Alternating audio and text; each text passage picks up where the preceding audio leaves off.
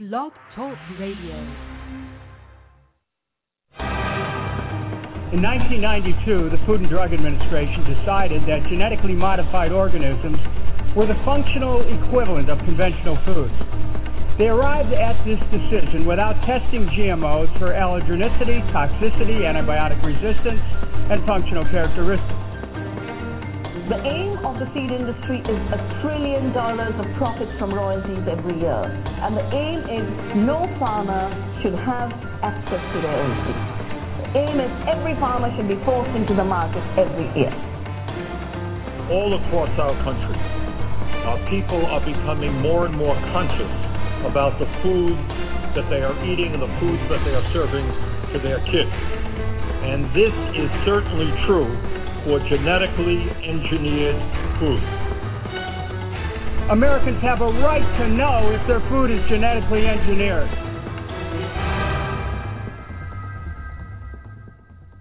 Hello and welcome to Mad Science, the Genetic Crossroad. I am your host, Anna Kavanaugh, and I want to thank you for joining me for the broadcast tonight. Agenda 21. Well, there sure has been a bit of talk about it lately. If you've never heard of it before, don't be alarmed, as there are many folks out there who haven't. But there are also many out there who already have, and a lot of them are up in arms over it. Why? What is it? Well, Agenda 21 is basically an action plan for the 21st century that was created by the United Nations in the early 1990s as a way to centralize and use global resources more efficiently and effectively to create a sustainable future. The word sustainable comes up quite a lot in the language surrounding Agenda 21, and to be honest, at first glance, the whole thing sounds really pretty good. Better efficiency and productivity, better utilization of resources, combating poverty, protecting the fragile environment, and more. But is it really all that it's cracked up to be? Is there more to it than meets the eye? Well, some are saying that the global sustainability push is really a transparent plot to centralize power in the United Nations and promote special interests at the expense of private property rights, national sovereignty, and individual freedoms. Now, whether that thinking is right or wrong remains to be seen. But what makes Agenda 21 particularly interesting as of late is the fact that corporate giant Monsanto recently joined the World Business Council for Sustainable Development, which is a group of powerful corporate players, including major banks and big oil companies, that have a very keen interest in Agenda 21's objectives. On the surface, it has all indications of benefiting countries with struggling economies and minimal resources, helping to make them sustainable. But why is there such interest by these corporations and these banks? The fact that such incredible wealth is suddenly so interested in humanitarian endeavors and philanthropy makes one wonder if there is something else at work here. Why do these multinational corporations and organizations value the Agenda 21 doctrine? And how would they benefit from being involved in this program?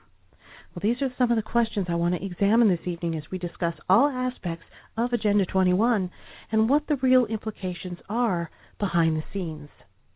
Well, first, let's look at what Agenda 21 actually is. Beginning in 1989, the United Nations Division for Sustainable Development drafted a document addressing ideas for moving toward global resource sustainability. The finalized document was then presented at the UN Earth Summit conference held in Rio de Janeiro in 1992, and it was overwhelmingly approved with 178 different governments voting to adopt the program at the time. And so, Agenda 21 was born. It contains over 300 pages and is divided into four main sections spelling out structured action plans for fighting poverty, especially in developing countries, changing consumption patterns, achieving a more sustainable population, atmospheric protection, combating deforestation, control of pollution, and the management of biotechnology. It also addresses the roles of non government organizations, local authorities, and businesses, as well as specifically how technology, education, and financial institutions should be organized and implemented. Since its official introduction at the conference in Rio de Janeiro, Agenda 21 has been adopted by more than 200 countries worldwide and has been progressively modified and updated at different UN summits throughout the years.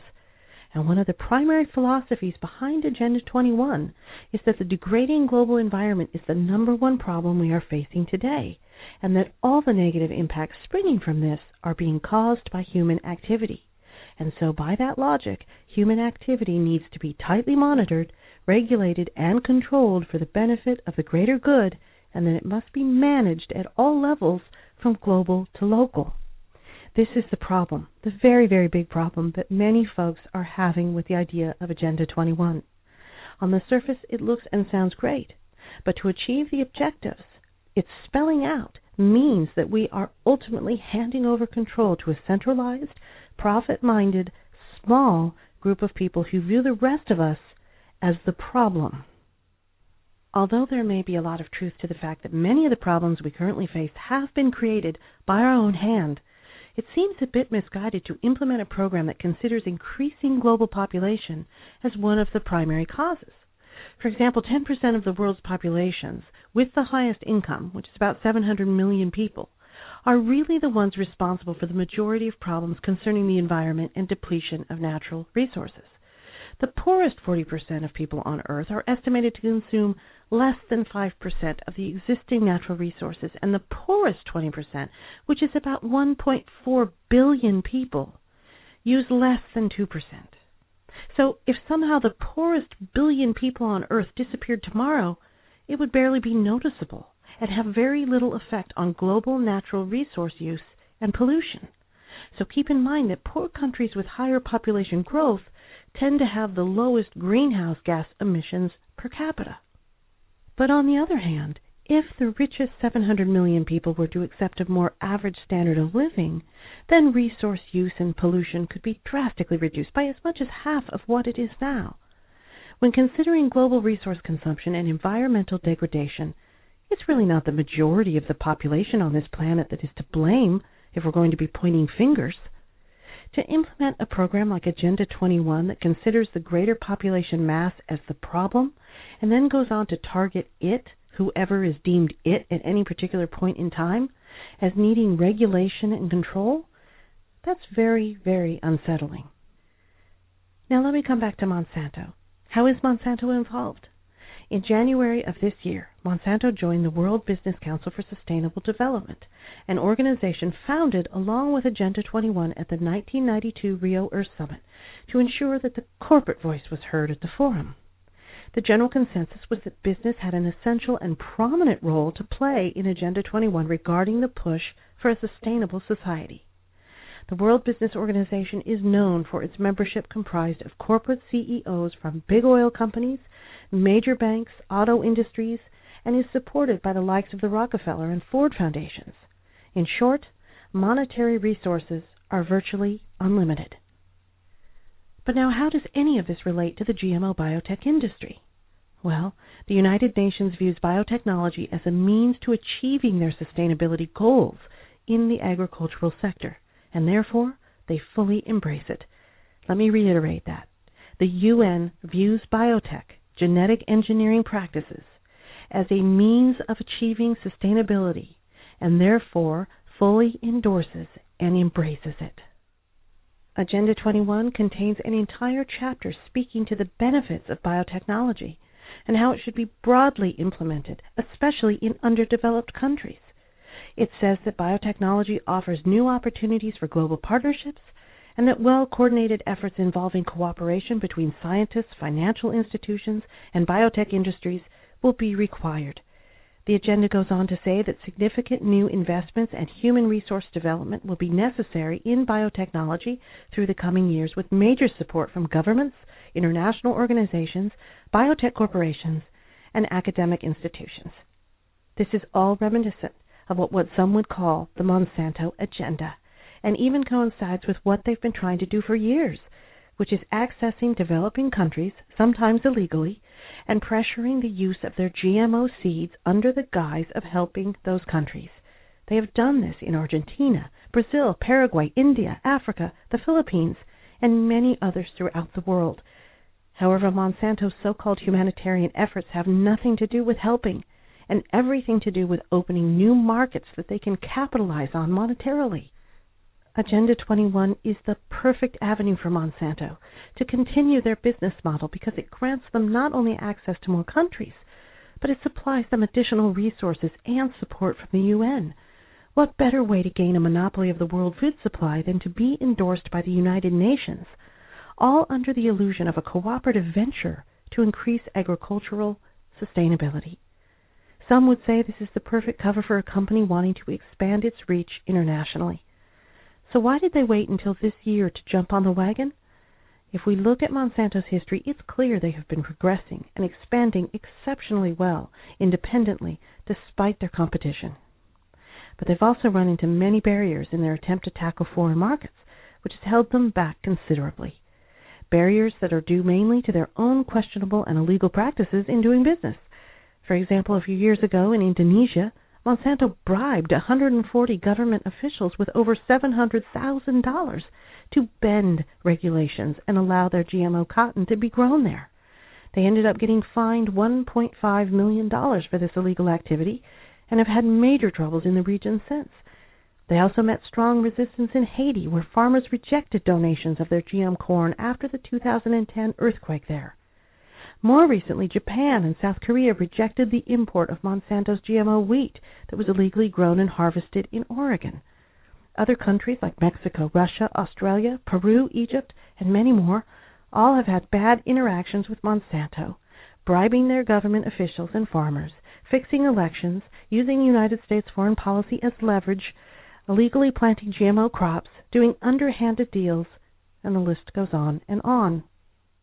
The UN is above all of this, though. They are viewed as the great neutral peacekeeper of the world and project the image of moral integrity by helping countries through providing resources and aid.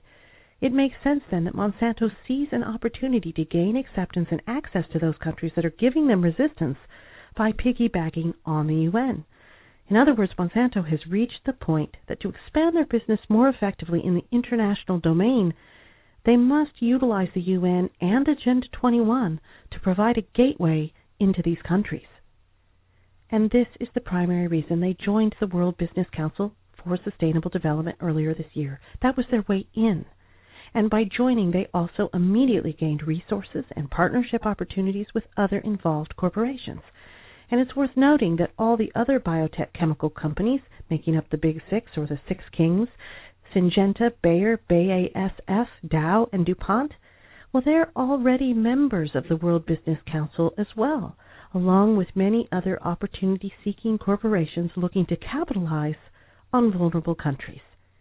Take, for example, Siemens, a multi billion dollar company who is a major contributor of renewable energy development and production worldwide, which includes biomass and biofuel operations. Renewable energy is a very popular buzzword in international government circles today, and it fits really nicely in the language of Agenda 21 with regard to sustainability alternatives. But renewables that are used in biofuels particularly impact the environment in very negative ways, for example, through massive deforestation projects. And as a result, they need to replenish these resources quickly through GMO trees and crops engineered to grow quickly and withstand heavy doses of pesticide.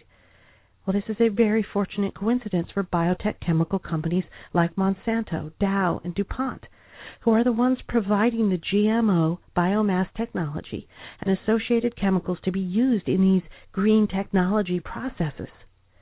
Siemens doesn't have the best track record either. They have been involved with bribery to win energy contracts, price fixing of electrical power markets in the EU, and aiding Iran in illegal surveillance and supplying materials for their nuclear program. And let's also talk about Chevron, one of the largest oil companies in the world. They are also a member of the World Business Council and new partners to Monsanto. Chevron is guilty of some of the worst environmental and human rights abuses in the world. They are responsible for seriously damaging the ecosystem and people of Ecuador by dumping toxic byproduct into rivers and streams instead of reinserting them into the ground. And then they lied, telling the locals the oil contained harmless vitamins and minerals. And last year, Chevron came under fire in Brazil for carelessness in an offshore spill. Brazil filed a lawsuit for $22 billion, claiming Chevron was not careful enough when dealing with risky offshore oil fields. The suit is still unresolved. In Nigeria, they collaborated with the police and military that opened fire on peaceful protesters opposing the extraction of oil in the Niger Delta. Chevron has also hired the mercenary group Blackwater to conduct operations for them. These guys are perfectly compatible with Monsanto on many levels. Misuse and cover up of toxic chemical abuse affecting the public is reminiscent of Monsanto's negligence with PCB contamination, DDT, Agent Orange, and glyphosate, even still claiming these are safe for human contact despite the thousands of people dead or seriously afflicted because of them. And then there is the obvious connection with Blackwater, which Monsanto now owns.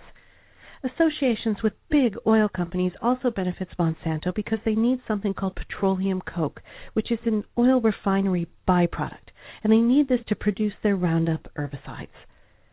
Yet another beneficial association for Monsanto and big component of the UN's Agenda 21 are the many international banks involved. The World Bank has collaborated with the United Nations in nearly every region and sector for years but they are also notorious for imposing harsh conditions and penalties on loans made to governments around the world. Surprisingly, they are heavily involved and invested in the oil, gas, and mining industries, which are highly destructive and non eco friendly, taking away long term sustainability for host countries. Well, this is very contradictory considering two of their main tenets are the reduction of poverty and the support of Agenda 21 sustainability goals. And it's also disturbing to know that the largest banks are not purely lending institutions anymore, as they have been understood to be, but rather they've been morphed into towering businesses that make profit by owning large pieces of industries, such as the electrical energy sector. This has nothing to do with banking and everything to do with a business having enormous working capital to invest in and to control markets. Bank of America Chairman Charles Holliday was named the co chair of the UN's High Level Group on Sustainability Energy for All. Should a banker be in charge of making decisions on energy policy? It appears, as far as the UN is concerned, that job goes to the highest bidder. Banks in control of industries and commodities can be useful partners to companies like Monsanto, especially when they can provide huge financial resources toward green energy and biotechnology. These are the types of entities that comprise the membership of the United Nations Sustainability Plan and are now partnered with the likes of Monsanto. These are the companies and banks that would have the rest of us believe they are genuinely interested and concerned for the welfare of the world's populations.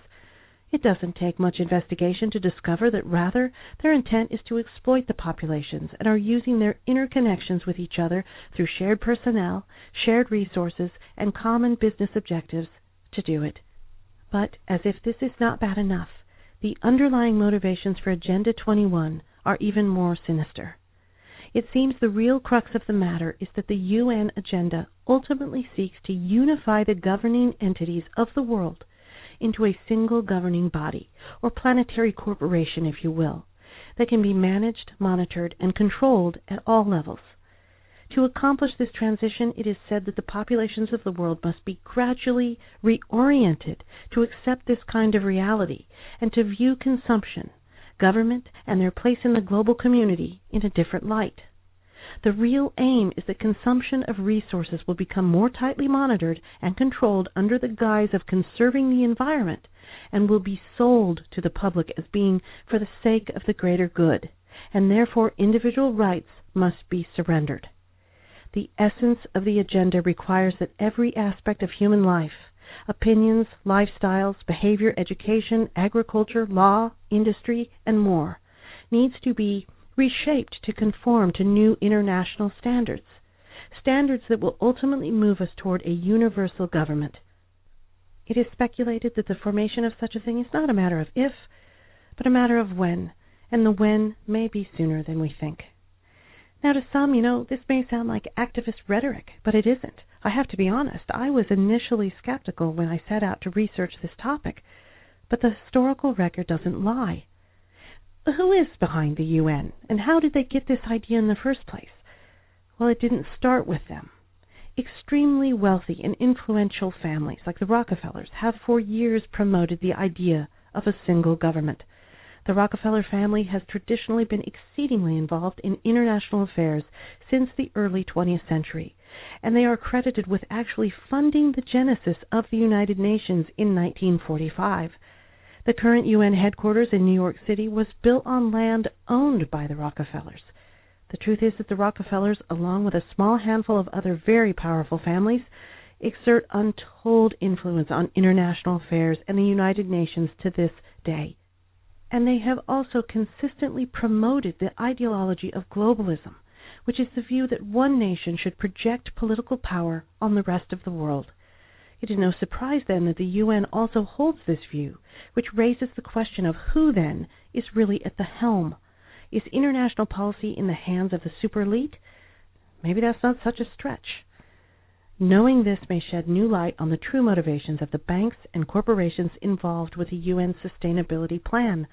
Maybe it is a matter of grabbing as much power and securing the highest place possible on the totem pole before a one world universal government solidifies. The formation of a world government may not seem imminent to us now, but that doesn't mean we should disregard it as propaganda. Nor should we assume that the Agenda 21 protocol is not happening. It is happening. More recently, it has actually been gaining momentum, and it will be affecting our lives increasingly in the next few years. This will include greater regulation of water, electrical power, transportation, and eventually denying human access to certain wilderness areas. Property zoning will be readjusted to prioritize and accommodate government subsidized housing, urban centers, or green projects requiring land use. But one of the most troubling impacts of the Agenda 21 plan will be the endorsement and expansion of biotechnology practices worldwide. Not only will there be a greater demand for green energy resources requiring GMOs and chemicals, but also more genetically engineered food crops, pharmaceuticals, and a smear of other GMO products. Because of the sustainability plan and the shift in belief that world food supplies cannot be met without a GMO overhaul of global agriculture, biotech corporations like Monsanto will enjoy domination of food markets worldwide. The kicker is that the U.S. government agencies, such as the EPA and USDA, will be used as leveraging points denying grant funding and support at the state and local levels if these types of sustainable plans aren't adhered to. Monsanto already enjoys immense power and influence in the U.S. government, placing them above the law. Now, with the endorsement of the UN and Agenda 21, as well as other corporate powers, they may just become virtually unstoppable unless consumers stop them. But that's another show. Now I'd like to move on to a part of the show called the Listener's Voice, which is where folks out there can write into the show and share their thoughts and comments or ask their questions. And during each broadcast, I'll get through as many as I can. I've actually pulled a few out of the bag from earlier write ins that I didn't get a chance to respond to. Uh, so here we go. Uh, Selena wrote in and says Hello, Anna. I've listened to most of your shows in the archive listens and am feeling much more informed on the whole subject. I feel that I can communicate on the topic much more intelligently and have even interacted in other forums online concerning the topic. This year I used Miracle-Gro and noticed that my tomatoes grew like Jack's beanstalk. They should be called tomato trees. But just a couple weeks ago I learned that Miracle-Gro is a Monsanto product. This got me wondering if they are able to place GMO material in Miracle-Gro that would enter a growing garden plant. Is this possible? And what do they put in that soil that makes things grow so out of control? Is it just a special fertilizer? Thank you. Well, hi, Selena, and thanks so much for writing into the show. To answer your question, yes, there is a risk of GMO contamination of fertilizers since many of them are plant based and could be derived from GM corn or soy. So, yes, the Miracle-Gro may contain GMO material, but it isn't likely that it will be absorbed into your garden plants through the soil. Uh, GMOs just really don't work that way. But there are other things to consider if you're using Miracle-Gro. Uh, it's full of synthetic materials. Go figure, it's a Monsanto product, but it's primarily made up of chemically derived phosphorus, potassium, and nitrogen, uh, among other synthetic chemicals. And it's not really considered healthy for the soil. Uh, Miracle-Gro is engineered to be particularly high in nitrogen, which has the effect of increasing leaf production uh, you know, which is is how those plants grow quickly and so tall, or as you said, grow so out of control. But it typically will also reduce flowering and vegetable production. And I should say that the high nitrogen content Monsanto packs into this product is derived from fossil fuels like coal and oil as well. Uh, and also, even though GMOs may break down in the soil and not be absorbed directly into a plant, there have been some studies showing that chemical pesticides and other pollutants are fully capable of absorbing directly into plants and distributing uh, throughout the plant cells. So these are just some things to consider when buying anything from a chemical uh, chemical company with a track record like Monsanto. Um, you know, the fact is we can't know every ingredient in their product Miracle-Gro, but it may be worthwhile to investigate other soil alternatives. Uh, I'd check into organic soils made from uh, your own compost if possible. Um, so I hope this helped, and thanks again for writing into the show. And next up, we have Larry Goodman. Larry writes Hey there, Mad Science. Great show. I'll get right to my question. I live in California and followed the GMO labeling issue brought up in ballot measure 37 last November. I was extremely disappointed it did not pass. However, since that time, I've heard that some states have now passed GMO labeling laws, Connecticut and Vermont. I was wondering if you could add anything to that information through your sources and if there are any other states following suit. I have heard that my state will be giving it another crack in the near future. We'll see. Thanks in advance if you decide to use my letter in your show. Hi, Larry. Well, we've almost got it. Uh, Connecticut and Maine are the only two states that have passed GMO labeling bills. But there is a small, or maybe not so small, catch. Uh, the bills are considered provisional, which means that they don't really take effect unless other states join in and pass labeling laws as well. So, for example, in order for Connecticut to have its GMO labeling law go into effect, four other states must also pass the same legislation with the requirement that one state borders Connecticut. And Maine is also bound by the same requirements.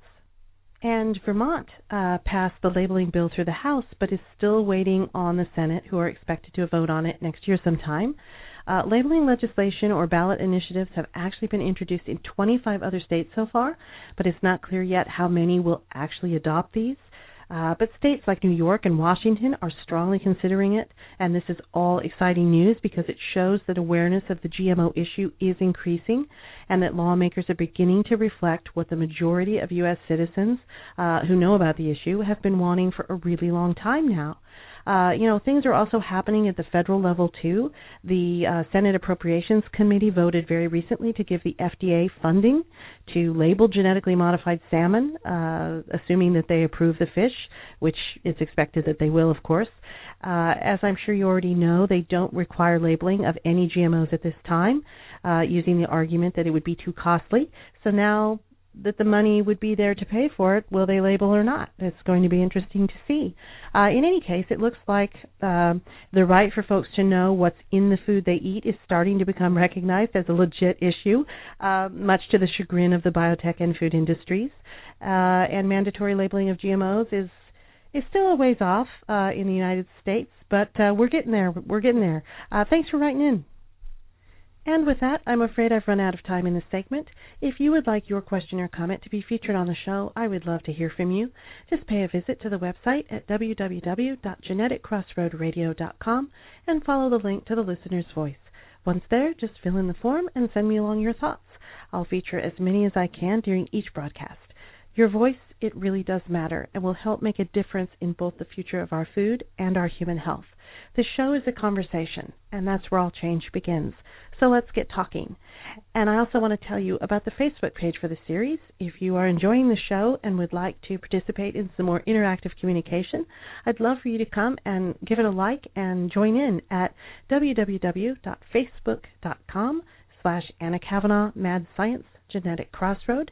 And I'm also on Twitter at www.twitter.com slash GMO Mad Science. Thank you for listening to Mad Science, the Genetic Crossroad. Please join me every Tuesday for more on GMO. Uh, tonight we're broadcasting on Wednesday, of course, but next week things will get back to a normal schedule beginning Tuesday, August 6th, and I hope you'll join me for next week's broadcast. If we destroy nature, surely nature will destroy us. For while we may hold dominion over nature, we do not possess its wisdom. Until next time, be well, be healthy, and be informed.